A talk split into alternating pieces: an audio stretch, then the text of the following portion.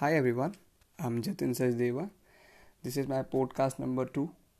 In this podcast, I'll be making an appeal to God on behalf of all of us human regarding coronavirus in a slightly different way.